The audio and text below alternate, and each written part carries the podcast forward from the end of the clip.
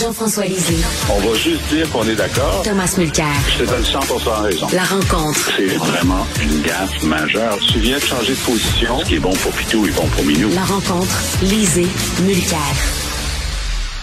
Messieurs, j'aimerais qu'on revienne sur le choix en, en, début, là, en début de conversation, sur le choix de Time Magazine de, de couronner la personnalité de l'année, la personne qui a eu le plus d'influence dans le monde.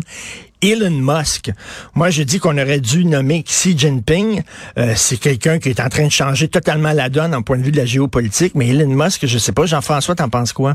Ah ben, je suis tout à fait d'accord avec toi parce que Xi Jinping aussi, euh, euh, et donc il y, a, les Jeux Olympiques, il y a les Ouïghours. Euh, c'est l'année où euh, Hong Kong a été maté, la démocratie. C'est la progression importante c'est aussi de son économie, c'est aussi lui qui, qui euh, euh, disons, qui est responsable du fait qu'en ayant menti pendant euh, trois semaines au moment de l'apparition du, virus, a fait en sorte que, que, le virus se propage beaucoup plus que ça aurait été le cas s'il avait dit la vérité. Euh, ça aurait été mon premier choix. Elon Musk, évidemment, maintenant, sa compagnie est la plus riche au monde, alors que c'était vraiment un pari. Tout le monde disait que c'était impossible d'insérer un nouveau manufacturier de voitures dans euh, dans l'écosystème. Euh, c'est quelqu'un donc qui a un impact sur euh, sur la reprise de, de de, de, la marche des États-Unis sur la conquête de l'espace. Pour moi, c'est quelqu'un d'extraordinairement fascinant. Euh, puis qui, qui, est beaucoup plus intéressant que, disons, Bezos euh, ou euh, le gars de hmm. Virgin, Elon Musk, c'est quelqu'un qui qui a pris beaucoup de risques pour être là où il en est. sa volonté, bon, sur la question syndicale, sur la question des, des impôts posés par les milliardaires, il est, c'est abominable ce qu'il dit, mais hmm tout son, tout son, toute sa volonté, c'est une volonté écologiste. Il fait ça pour avoir des voitures électriques. Il investit dans dans l'énergie solaire. Lui, il pense que notre euh, notre planète s'en va à la dérive et donc s'il faut réussir à trouver une deuxième planète, c'est Mars. On peut débattre de la crédibilité de ça, mais on peut pas débattre de l'intention. Mais effectivement, pourquoi cette année, c'est son année plutôt qu'un autre? C'est une bonne question. Ben oui, euh, Tom, qui tu aurais choisi comme personnalité de l'année? Pas sûr que j'aurais choisi Elon Musk, mais je suis certain que ça me dérange pas que ce soit Elon Musk. Pour la bonne et simple raison, c'est qu'il est en train de laisser rêver. Il a créé une compagnie, Tesla, il y a quelques années à peine. Et dans cette courte période-là, sa compagnie vaut plus cher de tous les autres manufacturiers automobiles. Alors, c'est quand même une prouesse qui nous permet de rêver de ce qu'on est capable mm. d'accomplir.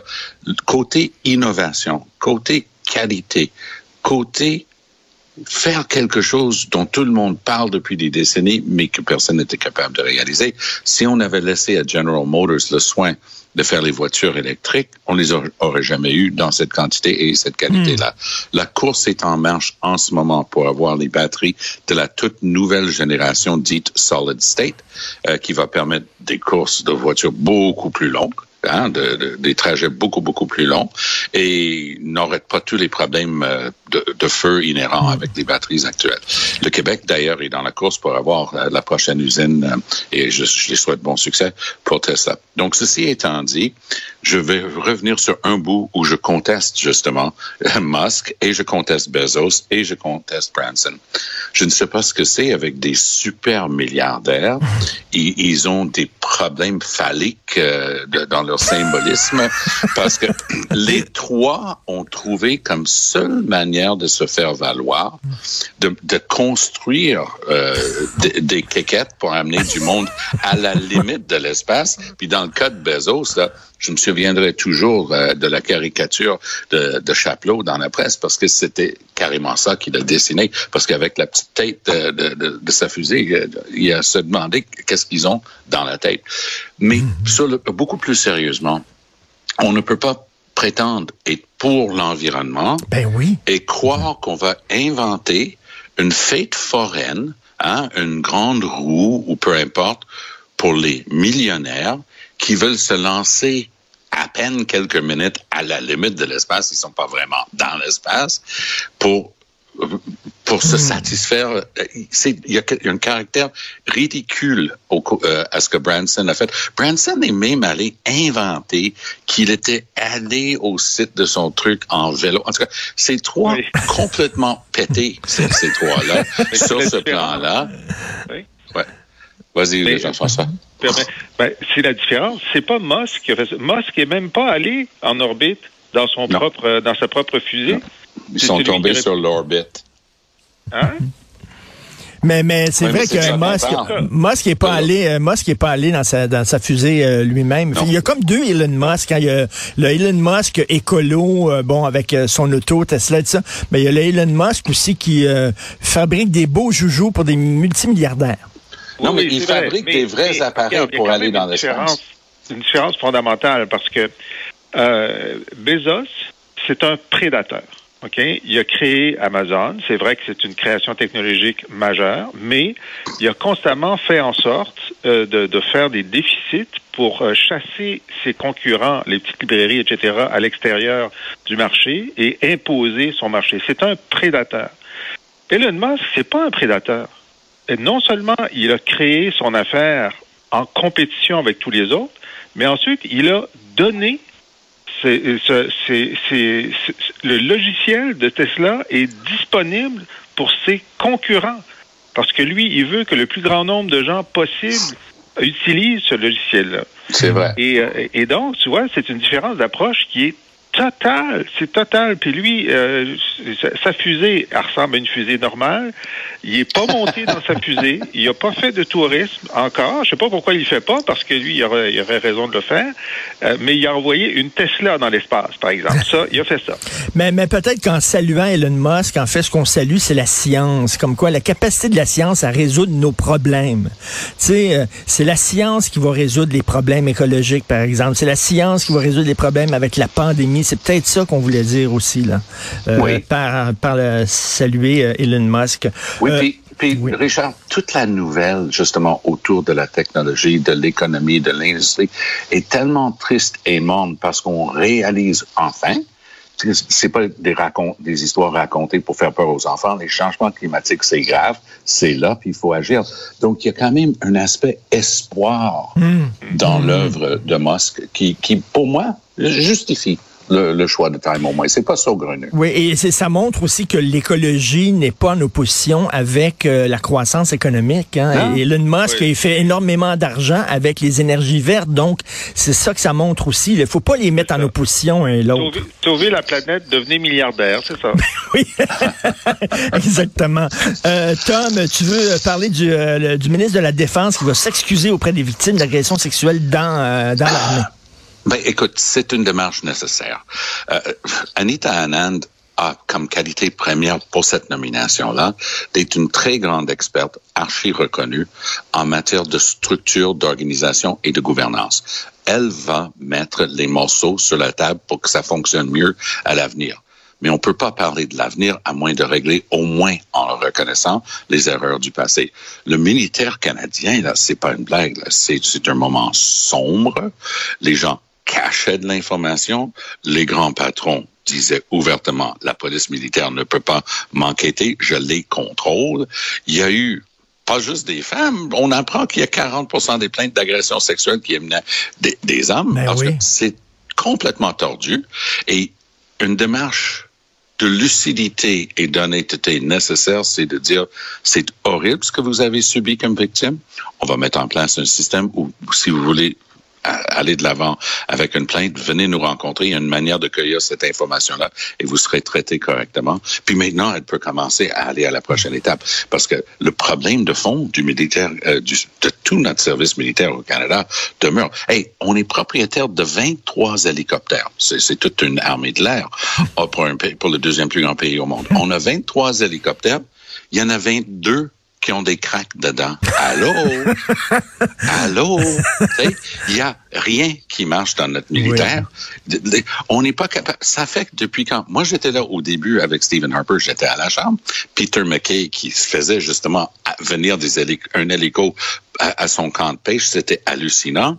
Ensuite, on va acheter ah, des super chasseurs euh, américains. Ah oui? On a fait quoi depuis? Ben, on a acheté des tacos en Australie qui est en train de se débarrasser de leur euh, F-18. On les a achetés pour euh, ramener ça dans notre flotte de F-18. C'est hallucinant l'incurie et l'incompétence dans le militaire au Canada. Et ça commence avec le gouvernement qui en est responsable. Jean-François, écoute, il reste quelques minutes. Je vais, je vais à tout prix parler de pardon, la course dans Marie-Victorin. Ben oui. euh, les sondages, Jean-François, disent que le PQ est en avance. Est-ce que c'est le PQ qui est en avance ou c'est Pierre Nantel qui est en avance? Peut-être pas la Ben, même chose. Peu importe. c'est- D'abord, c'est une nouvelle à laquelle on ne s'attendait pas. hein. Je veux dire, tout le monde avait dit, ben, pourquoi est-ce que ça perd tout le monde, on va pas dans Marie-Victorin, c'est parce qu'il va être battu de toute façon. Le PQ peut, peut pas gagner nulle part. Et là, effectivement, le choix de Saint-Pierre Plamondon de laisser Nantel y aller, ça lui donne, je pense, un avantage réel. Mais même à ça, on disait, ben voyons, qui va voter PQ en 2021-2022?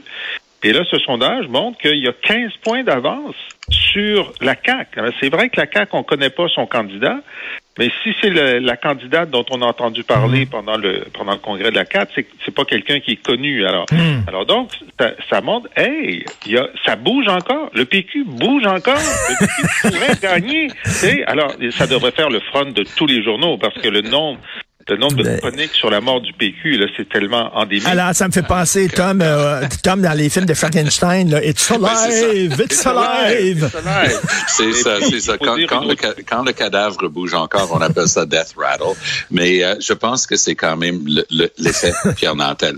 Pierre est un gars vraiment aimable. Écoute, Ben je oui. vais te le dire avec un sourire, mais il y a des candidats plus ils font du porte-à-porte, plus ils perdent de vote. Pierre, c'est l'inverse. Plus il va faire du porte-à-porte, plus les gens vont être aptes à voter pour lui. Et sa flexibilité, NPD vers PQ, why not? Bienvenue au Canada. Euh, c'est quand même quelque chose en sa faveur. Les gens ne le voient pas aujourd'hui comme archi-partisan et ça risque justement d'aider le PQ. J'ajouterais un élément très humain.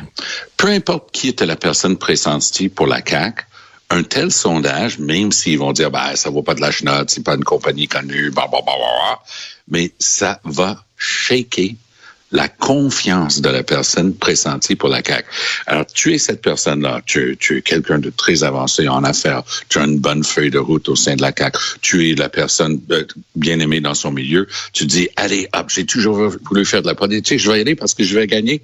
Puis là, pow, tout d'un coup, dans les pattes, t'as un sondage qui dit, euh, pense-y bien parce que ça se peut bien que Nantel gagne.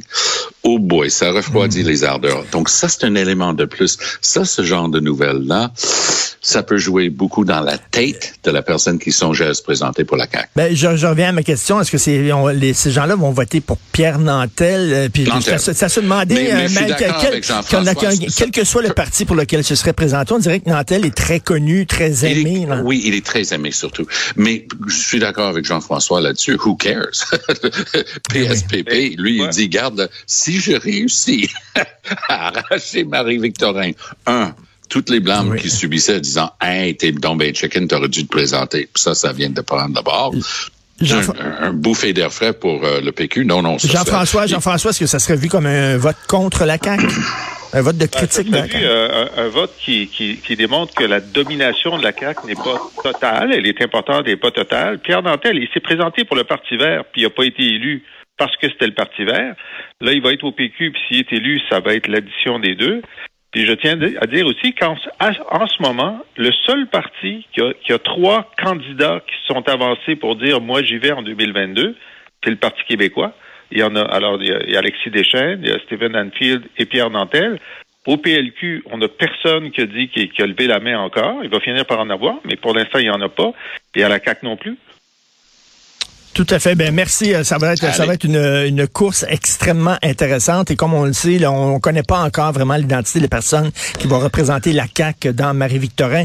Bonne journée. Euh, merci À beaucoup. bientôt. Merci Jean-François. Merci Tom. Salut.